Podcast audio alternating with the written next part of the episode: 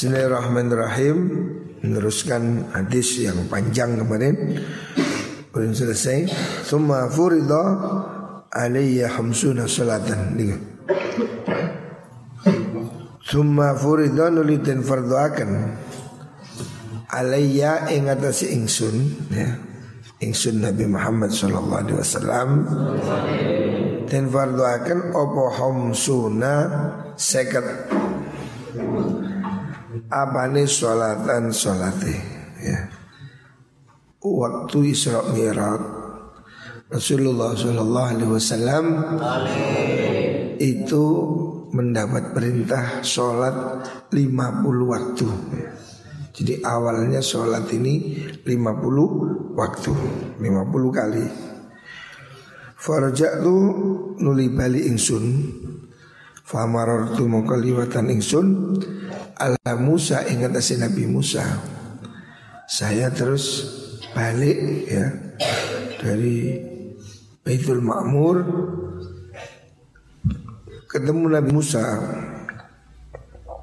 Faqala dawu sama Musa Bima Umirta Bima kelan opo Umirta dan perintah siro kamu diperintah apa? Tanya Nabi Musa. Kultu ngucap ingsun, ingsun Nabi Muhammad Umir tu dan perintah ingsun Bi khamsina kelawan seket Apa nih sholatan Sholati Kullah yaumin ing dalam saben-saben dino Nabi menjawab Saya disuruh sholat 50 kali Waduh Ini sholat 50 kali ini ya lumayan deh. Awalnya 50 kali. Terus didiskon-diskon sampai menjadi 5 kali. Jadi kita ini harus terima kasih pada Nabi Musa. Nabi Musa yang mengusulkan supaya Nabi Muhammad SAW meminta diskon, meminta potongan. Qala dawu sama Musa inna ummataka setuni umat siro Iku la tastati ora kuwasa sapa umat khamsina ing seket apane salatan salate. Kula yaumin dalam saben dina. Wa inni sunna ingsun wallahi demi Allah iku qad jarabtu teman-teman nyoba ingsun annas ing menungso qabla dalam sak durunge sira. Nabi Musa bilang kamu tidak mungkin kuat. Umatmu itu sholat 50 kali. Wis mesti loyo ndak kira kuat. Sedangkan umat saya zaman dulu ya zaman Nabi Musa itu sudah dicoba sholat 50 kali tidak mampu. Apalagi umatmu ini tambah cendil-cendil ini nggak kuat tambahan Umat yang gede, strong Zaman Nabi Musa itu tidak kuat Dicoba 50 kali Makanya Nabi Musa Memberi saran Supaya minta keringanan ya. Walat harus nandangi ingsun Bani Israel ing Bani Israel Orang Bani Israel sudah saya coba ya. Asyad dal mu'ala jadi kelawan luwe banget nandangi sudah saya coba Bani Israel ini tak paksa. Ya. Nabi Musa ini kan punya tongkat ya, galak. Bani Israel sudah saya coba sholat 50 kali. Tak tandangi ya. Sehingga sembahyang pentung. Itu sih gak, gak, gak bisa gitu. Jadi Bani Israel sudah dicoba 50 kali tidak mampu Farji monggo bali sira ila rabbika maring pangeran sira. Fas'al monggo jalu sira hu ing rabb at-takhfifa ing keringanan li ummatika maring umat sira. Farja tu monggo bali ingsun fa wadu monggo nyuto sapa Allah anni sangi ingsun asran ing sepuluh. Nabi balik lagi minta keringanan. Oleh Allah dipotong sepuluh. Farajat tu mau kembali ingsun ila Musa maring Nabi Musa. Faqala mongko Musa mislahu ing padane qaul tentang leti malih. Dipotong piro? 10. Bali omane kakean. Berarti awalnya 50 jadi 40. Nabi Musa masih minta suruh balik, gak kuat, minta lagi, diskon lagi. Wah. Farajat moga bali ingsun. Fawadu amoko nyuda sapa Allah anni sangi ingsun. Faraj Fawadu nyuda anni sangi ingsun asaran sepuluh. Naik lagi potong sepuluh lagi. Farajat moga bali ingsun ila Musa Nabi Musa. Faqala dahu sapa musta'im mislahu Ing padani mengkono kaul. Nabi Musa minta supaya dikurangi lagi. Wah Warajak tu terus apa balik ingsun. Wadha amoga nyuda sapa Allah Andi sang ingsun asyarat ing sepuluh. Farajak tu ila Musa Faqala mislahu. Sama terus ini. Farajak tu moga balik ingsun Fa umir tu dan perintah ingsun Fi khamsi sholawatin Kelawan lima piro-piro sholat. Nah Bolak balik nah. Nabi minta diskon 50 kurangi 10 Jadi 40 Suruh balik lagi sama Nabi Musa. Kurangi 10 Ditanya kurang berapa? 10 Naik lagi. Kurang berapa? 10 Naik lagi. Kurang berapa? 10 Terus sampai tinggal 10 10 kali ini masih Nabi Musa bilang kurang. Minta diskon lagi. Didiskon lagi sampai menjadi 5 ya. Jadi sholat kita ini mengalami proses yang-yangan diskon-diskonan. Makanya sudah sedikit jangan sampai diremehkan. Aslinya kita ini sholat 50 ya. Oleh Allah dikurangi jadi 5 Berapa persen ini? Hanya berapa? Hanya 10 persen ya 50 menjadi 5 Nah kalau 5 ini saya gak dilakoni oh Berarti pelanggaran nih Fa umir tu dan perintah isun bi asil salawatin sepuluh salat kula yaumin. Fa qala dawsu muslim islahu ing padane kul. Faraja tu mongko bali ingsun. Fa umir tu dan perintah ingsun. Nah, terakhir lagi bi khamsi salawatin kan limo pira-pira salat. Akhirnya didiskon tinggal lima.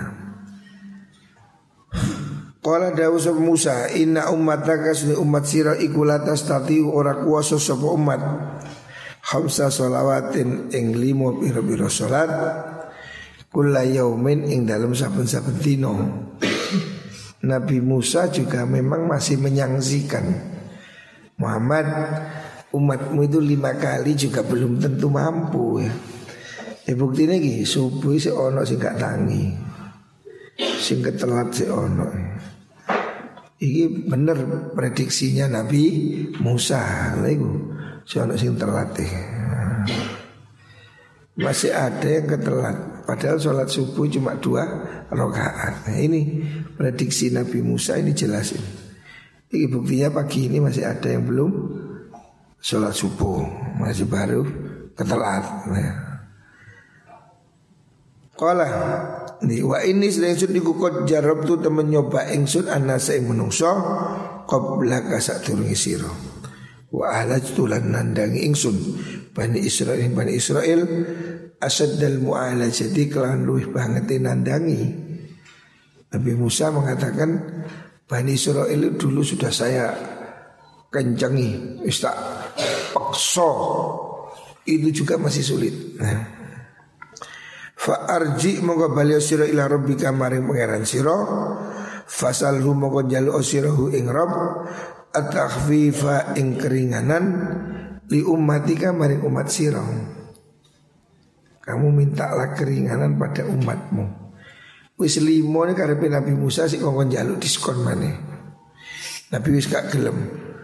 Ultu ngucap ingsun Saal tu jaluk ingsun Rabbi ing pangeran ingsun Hatas tahya itu singgo isin ingsun Minhu sanging Rob Nabi bilang saya sudah malu jaluk diskon mulai seket sampai limo. Kau ngejaluk manis isin, wis pun isin kula. Walakin ardo tani ridho ingsun wa asalimulan pasrah sopo ingsun. wa lan pasrah ingsun nerimo ingsun Nabi memutuskan sudah lima ini cukup jangan minta diskon lagi saya malu Fala maca wastus mangsani liwatan ingsun. Nada mongko Undang-undang Ni maring ingsun. Sobol munatin malaikat kan ngundang Ada malaikat yang menyerukan. Amda itu Amda itu Lestari akan ingsun Nerusakan ingsun. Faridoti ing fardu ingsun wa khafaftu lan ngentengaken ingsun an ibadi saking pira-pira kawula ingsun rawahul bukhari wa muslim ini hadisnya sahih ya jadi Rasulullah Sallallahu Alaihi Wasallam sudah berusaha minta diskon untuk kita ya. Makanya lima waktu ini sudah harusnya enteng ya. Saya punya teman yang hari ini masih sholat 50 kali. Loh saya tanya kamu kok sholat 50? Iya saya ingin kembali ke aslinya. 5 ini kan diskon. Saya mau yang orsinil Berapa? 50 Jadi dia setiap hari sholat 50 kali salam. Maksudnya sholat sunnah. Fardunya tetap 5 Tapi dia tambahi dengan sholat sunnah 45 kali menjadi 50 kali. Karena eh, mungkin karena hadis ini karena melihat aslinya dulu sholat itu wajib 50 kali. Ada saya punya teman itu yang padahal dia pengusaha, padahal dia bukan bukan ustadz ya. Dia ini orang kaya, pejabat, tapi sehari sholatnya 50 kali. Ada pondok kalah. Ya. Engkau sembahyang subuh kan bulat aja Kamu ini harus berusaha ya. Ayo sing rada sergap benar. Al bayani bil khiyar. Selanjutnya qala Rasulullah sallallahu alaihi wasallam al bayani bil khiyar. Al bayani te wong kang tinukuluru orang yang jual beli iku bil khiyari tetap kelawan khiyar ya. Khiyar itu hak untuk menimbang ya.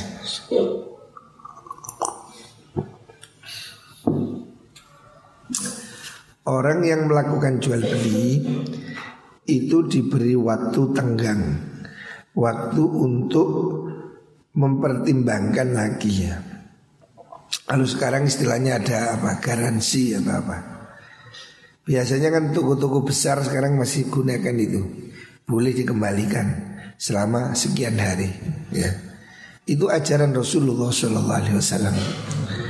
Justru yang tanpa khiar itu tidak boleh. Biasanya kan toko wong Jawa ditulisi barang yang sudah dibeli tidak bisa dikembalikan. Itu nggak boleh. Harusnya boleh dikembalikan. Nabi memerintahkan jual beli itu harus boleh dikembalikan. Itu namanya khiyar. Kalau ada cacat harus boleh dikembalikan. Mau saya beli ini apa sanitizer. Kok saya rasa ini gak cocok, baunya gak enak. Harus boleh dikembalikan. Beli gelas, kok ternyata ini ada retak, harus boleh dikembalikan. Ini fair, jadi jual beli itu harus tidak mengecewakan orang lain.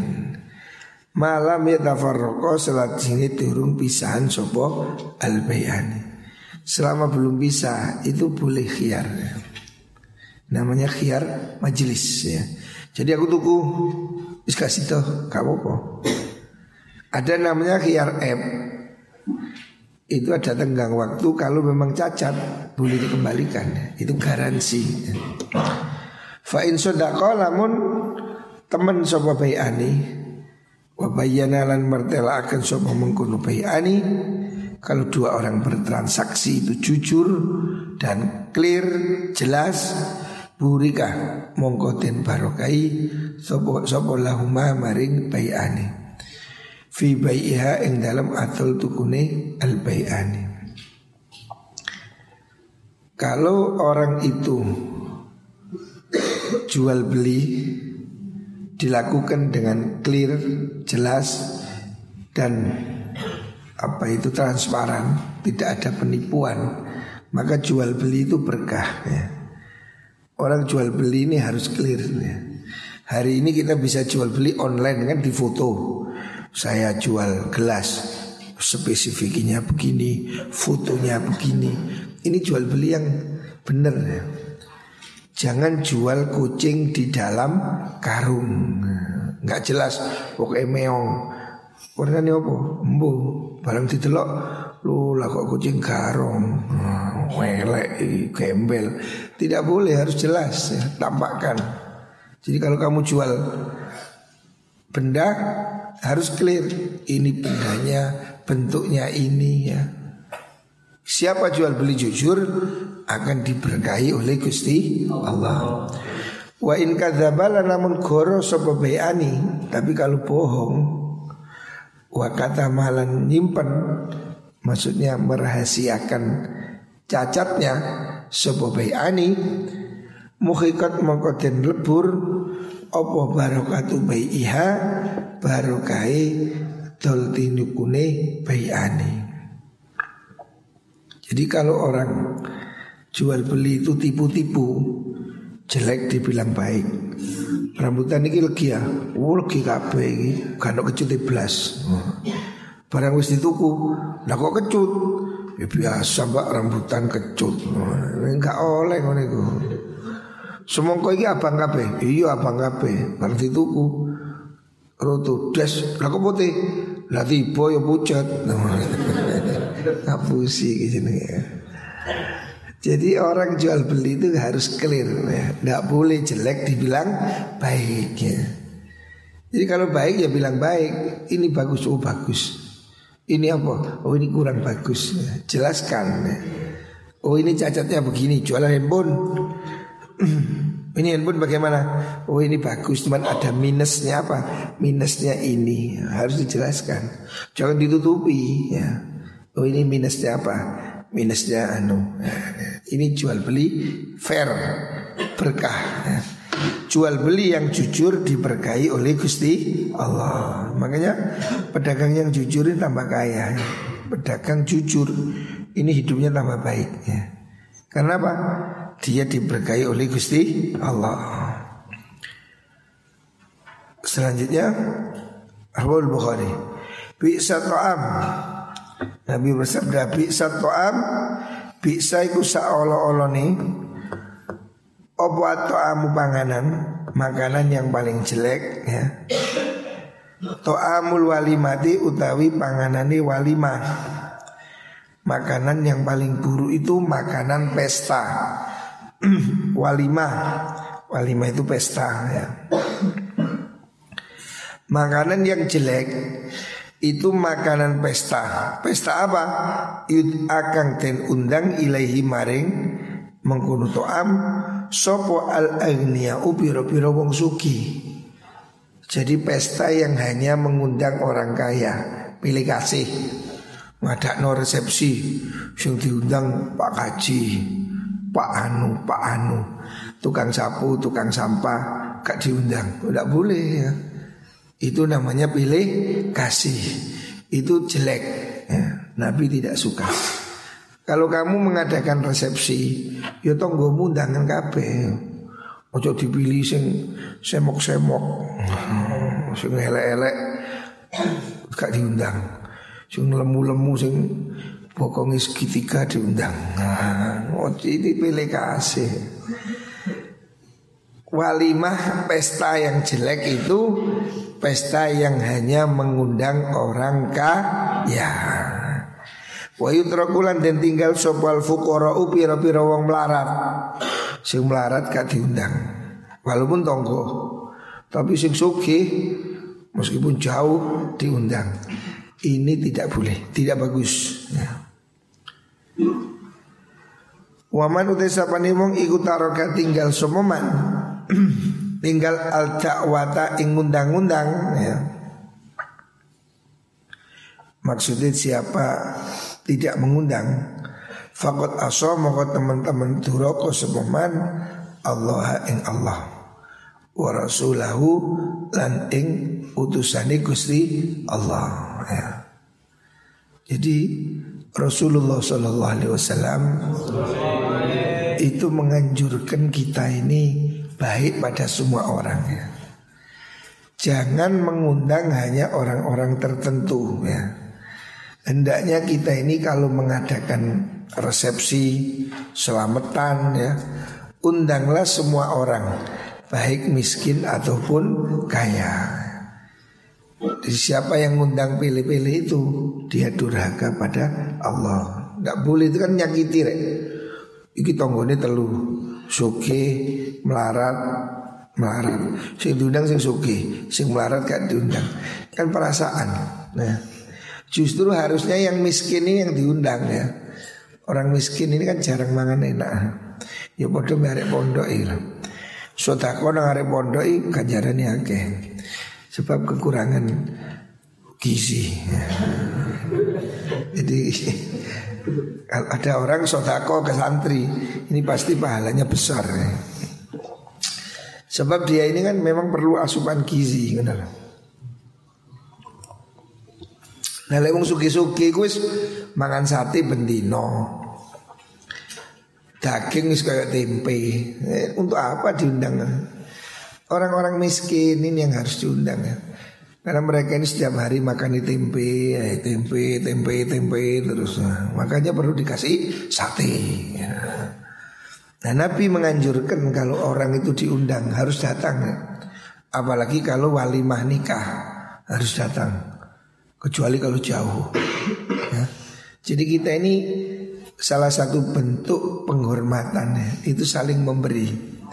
Undangan ini kan cara untuk saling memberi Dan tradisi undang-undang tahlilan, kumpulan Ini tradisi Indonesia. Indonesia ini tradisinya bagus. Dulu di sini ada orang Mesir yang mengajar di pondok sini. Itu heran melihat tahlilan di Indonesia ini. Dia bilang orang Indonesia ini hatinya paling mulia. Mau berbagi itu Kan di sini biasa toh sak kampung suki melarat kan saling kunjung. Tahlilan dari sini, besok ke situ, besok ke situ. Ini tradisi bagus ya. Ini budaya rukun. Ya. Ini di luar negeri tidak ada. Waktu itu orang Mesir heran saya tanya kalau di Mesir gimana saya? Di Mesir tidak ada. Jadi orang masuk rumah tetangga ini tidak ada. Hanya saudara, hanya kerabat. Sementara di Indonesia kan biasa hari raya ya, tahlil. Ini tradisi bagus ya. Kita ini harus bangga ya. Ini tradisi yang bagus untuk merukunkan sesama umat Islam. Bahkan dengan non muslim pun kita rukun. Di kampung-kampung ini kan banyak orang non muslim kita tetap baik-baik aja. Jadi walaupun dia tidak seagama tapi dia saudara sesama umat manusia. Jadi harus baik ya. Pada tetangga kita ini harus baik. Walaupun tetangga itu non muslim ya harus dihormati. Kita ini tidak boleh nyakiti tetangga. Makanya di pondok ini karena pondok kita ini kan dekat dengan kampung, kamu harus selalu jaga kebersihan. Ya. Jangan teriak-teriak. Jangan rame-rame. Tolong malam hari itu perhatikan. Kalau malam hari harus semua istirahat. Jangan sampai kita ganggu tetangga. Tetangga kita ini juga manusia Perlu tidur. Coba bengok-bengok lek benging Jangan kita ini bikin gaduh pada tetangga ya. Siapa pun muslim ataupun non muslim Semua tetangga harus dihormati Rawahu Syekhani. Ini hadis riwayat Imam Bukhari Muslim. Al-birru husnul khuluq. Rasulullah bersabda Al-birru husnul khuluq. Al-birru utai kebagusan Kebaikan hidup itu Iku husnul khuluqi Bagusnya pekerti. Jadi Husnul khuluq ini bau bagus ya pada siapa pun ya. Biru ini bisa bermakna menyambung hubungan baik ya atau lemah lembut atau sopan santun atau bisa bergaul ya. Jadi albirru itu kebaikan ya. Husnul khuluq. Ya. Wal ismu utawi dosa iku ma perkara haka kang obah-obah apa ma fi sadrika ing dalam ati sira. Dosa itu definisi yang gampang sesuatu yang ganjel di hatimu. Kalau kamu merasa sesuatu itu gerenjel di hatimu, itu dosa. Ya. Walaupun kamu berusaha untuk menutupinya. Manusia ini secara naluri fitrah manusia itu baik. Ya, fitrah manusia itu baik. Kullu mauludin yuladu alal fitrah. Manusia ini pada prinsipnya baik ya, fitrahnya manusia ini baik. Cuma yang jelek siapa? Yang jelek itu ya lingkungan, pendidikan, ya, pergaulan yang mengubah dia jadi jelek. Manusia normal di hatinya ini pasti ada rasa takut berbuat jelek. Ya. Maka kata Rasulullah Wasallam, dosa itu sesuatu yang gerundel di hatimu. Kalau kamu merasa ini tidak enak di hati, nah itu berarti dosa. Kamu kok berbuat begini di hatimu merasa nggak tenang, itu berarti dosa ya.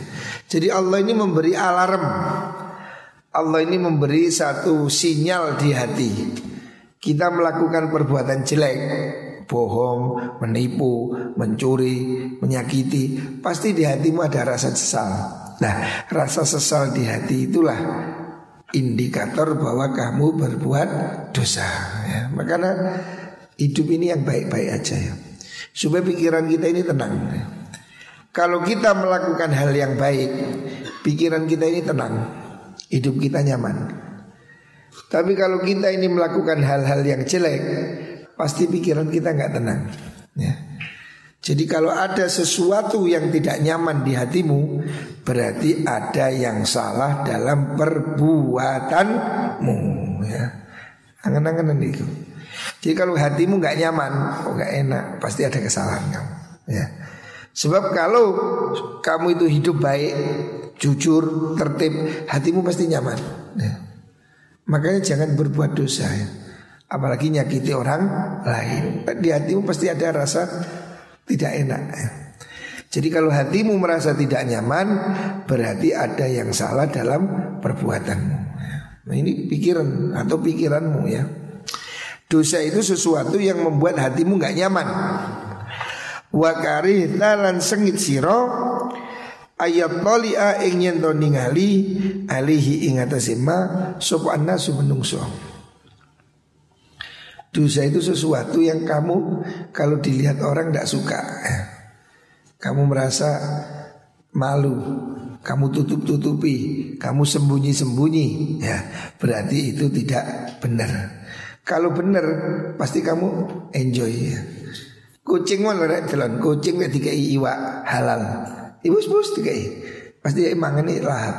Tapi oleh nyolong telan, Bus langsung belu ayu. Tuh mari nyaplok terus belu ayu nyingkir.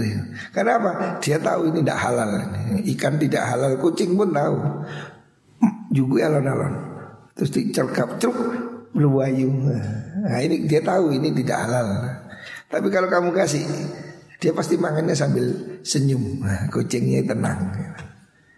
Jadi orang ini kalau tidak tidak benar itu hatinya pasti merasa ada ganjelan di hati.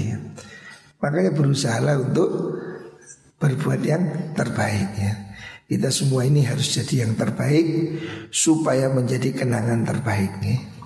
Muka-muka kapai itu pari panjang umur Diberi sehat wal afiat ya, Kita tidak tahu rek Hari ini banyak orang mati Nada-nada mati Niku yus takdiri Gusti Allah Tapi kita ya berdoa semoga diselamatkan oleh Allah Subhanahu wa taala.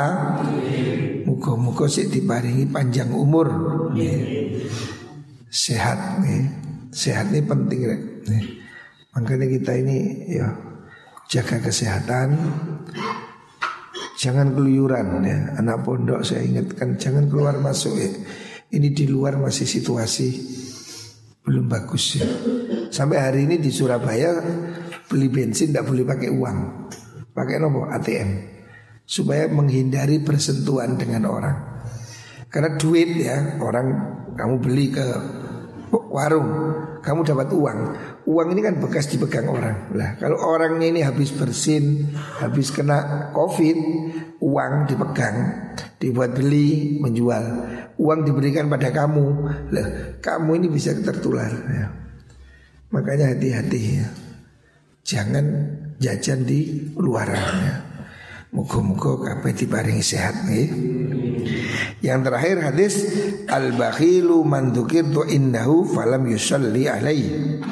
Rasulullah sallallahu alaihi wasallam bersabda al-bakhilu utai wong kang medit ya, medit sing tenanan iku sapa? Iku man wong dzukirtu kang den sebut ingsun indahu ing dalam ngersane man Falam yusolli nuli ora moco solawat sopoman ya. Orang yang disebut nama Rasulullah Sallallahu Alaihi Wasallam Oh itu sopo sing gak jawab itu Oke Orang yang tidak jawab ketika disebut nama Rasulullah Sallallahu Alaihi Wasallam Itu orang bakhil. Nah, itu bakhil Telah toleh kan Allahumma sallam Muhammad. Kalau disebut nama Nabi Harus kita mengucapkan sholawat ya Jangan sampai nama Nabi disebut kamu diem aja. Bahwa ini sabda Rasulullah Sallallahu Alaihi Wasallam. Bakhil. Mau menang kan Iku sing menangi bakhil. Nah, Iki bakhil iki turu iku guys kalau nama Nabi disebut harus baca sholat. Allahumma salli Muhammad. Itu medit kata Nabi. Falam yusalli alaih. Siapa orang disebut nama Nabi tidak baca sholawat Itu orang medit. Kenapa kok disebut medit? Nah, karena dia ini tidak mau membalas kebaikan Kita ini hidup baik ya Jadi orang Islam kita ini diberi iman, kita ini diberi apa kebaikan cahaya hidup ini karena adanya Rasulullah Shallallahu Alaihi Wasallam. Kita ini mendapat berkah hidup jadi orang Islam ini kan Nabi. Makanya kalau kita tidak mau membalas dengan hanya mengucapkan sholawat Sungguh kita ini orang yang bakhil Sebab nikmat Allah dengan diutusnya Nabi ini luar biasa. Karena Nabi lah kita menjadi orang Islam. Siapa orang males ada nama disebut, ada hadis, ada sejarah atau apa di mana disebut Rasulullah Shallallahu Alaihi Wasallam, kok dia itu diem, bego aja, dulu mongai, maka orang itu dianggap pelit ya. Kenapa dia pelit? Sebab dia tidak mau membalas budi ya nikmat yang kita terima dari Rasulullah Shallallahu Alaihi Wasallam. Kita ini di dunia ini dapat petunjuk jadi orang Islam ini karena berkah Nabi Muhammad Shallallahu Alaihi Wasallam. Eh suka baca salawat medit Turu kan nih ya, medit. Kalau disebut nama Rasulullah Sallallahu Alaihi Wasallam harus baca sholawat ya, biasakan ya. Di mana disebut Nabi Muhammad Sallallahu Alaihi Wasallam harus ada ya. Jangan nyebut Muhammad untuk kau oleh Nabi Muhammad Sallallahu Alaihi Wasallam. Orang pelit itu orang yang tidak baca sholawat Karena apa? Dia itu tidak mau membalas kebaikannya Bagaimana kita ini sudah diberi kebahagiaan hidup Dan nanti kita akan selamat di akhirat Dan kita semua nanti akan masuk surga Itu karena syafaat Rasulullah SAW Orang pelit itu orang yang nggak mau memberikan milik orang lain Umpamanya wa IDW, wa uang nggak dikekno. Kalau tidak mau memberikan miliknya sendiri, itu ya pelit. Lebih pelit lagi kalau dia tidak mau memberikan milik orang lain. Loh, sedangkan sholawat ini kan sesuatu yang murah, gak bayar. Gak pakai ongkos. Dan ini sudah kita terima kebaikannya ya. Kita hidup baik, jadi orang beriman, Islam, tidak maksiat, tidak jahat, tidak durhaka. Ini semua karena tuntunan Rasulullah Sallallahu Alaihi Wasallam. Maka ketika disebut nama Nabi Muhammad Sallallahu Alaihi Wasallam harus ya, harus dibiasakan. Bahkan ini dan ini menjadi sebab celaka loh. Hati-hati. Dalam hadis yang lain Rasulullah Sallallahu Alaihi Wasallam ada sing tuh medit.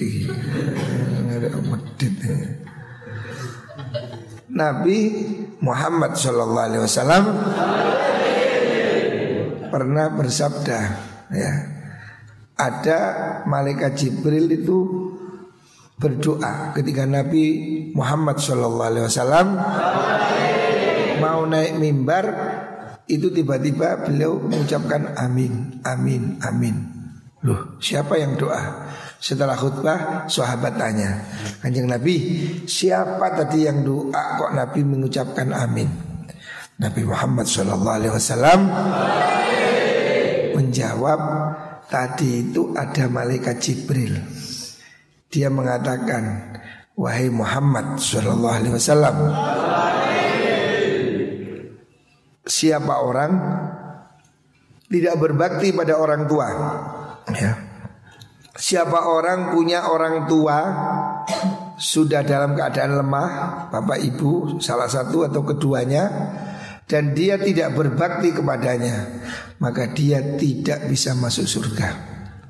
Semoga dia celaka. Nabi menjawab amin.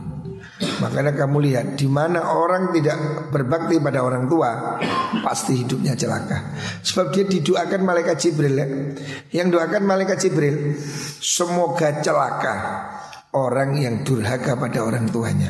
Dijawab Nabi, amin. Nah, awas kamu. Kalau kamu sampai punya orang tua, apalagi sudah tua ya, bapak atau ibu, kok kamu sia-siakan? Pasti ya pasti kamu akan dicelakakan oleh Allah. Naudzubillah. Ini doanya malaikat Jibril.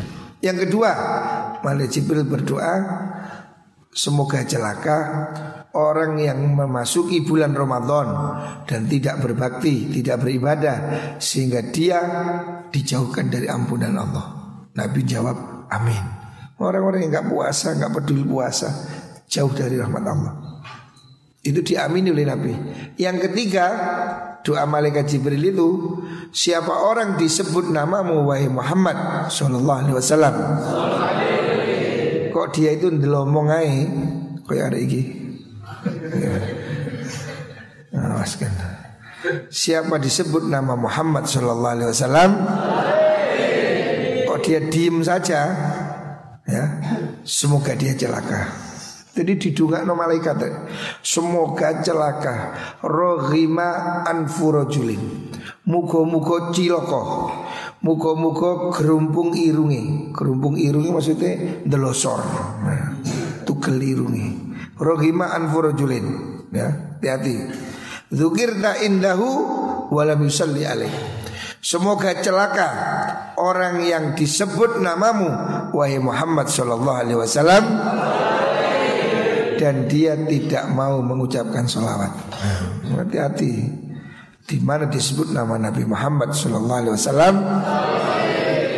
atau kita menyebut nama Nabi Muhammad Sallallahu Alaihi Wasallam harus mengucapkan sholat sholawat itu biasa nore lah kalau kecelakaan anak biasa ya, nama Nabi disebut uh, dowe Nama Nabi disebut hmm, ini, Iku nantuan Saya ikut kan Kalau ada di mana pun disebut nama Nabi Muhammad Sallallahu Alaihi Wasallam. Atau kita menyebut nama beliau harus mengatakan Nabi Muhammad Sallallahu Alaihi Wasallam. Ojo Ojo nyebut nama Nabi kayak nyebut jenenge Paijo, Paimin, Paidul ojo ngono rek. Nabi ini bukan manusia biasa ya. Kita semua bisa dapat hidayah. Kita semua hidup dalam kebaikan karena jasa Kanjeng Nabi Muhammad sallallahu alaihi wasallam. Muka semua dapat syafaat Rasulullah Wasallam. Muka-muka semua besok berkumpul dengan Rasulullah Wasallam. Semoga semua diberi pertolongan dan masuk surga bersama Rasulullah Sallallahu Alaihi Wasallam. Barakatil Fatihah.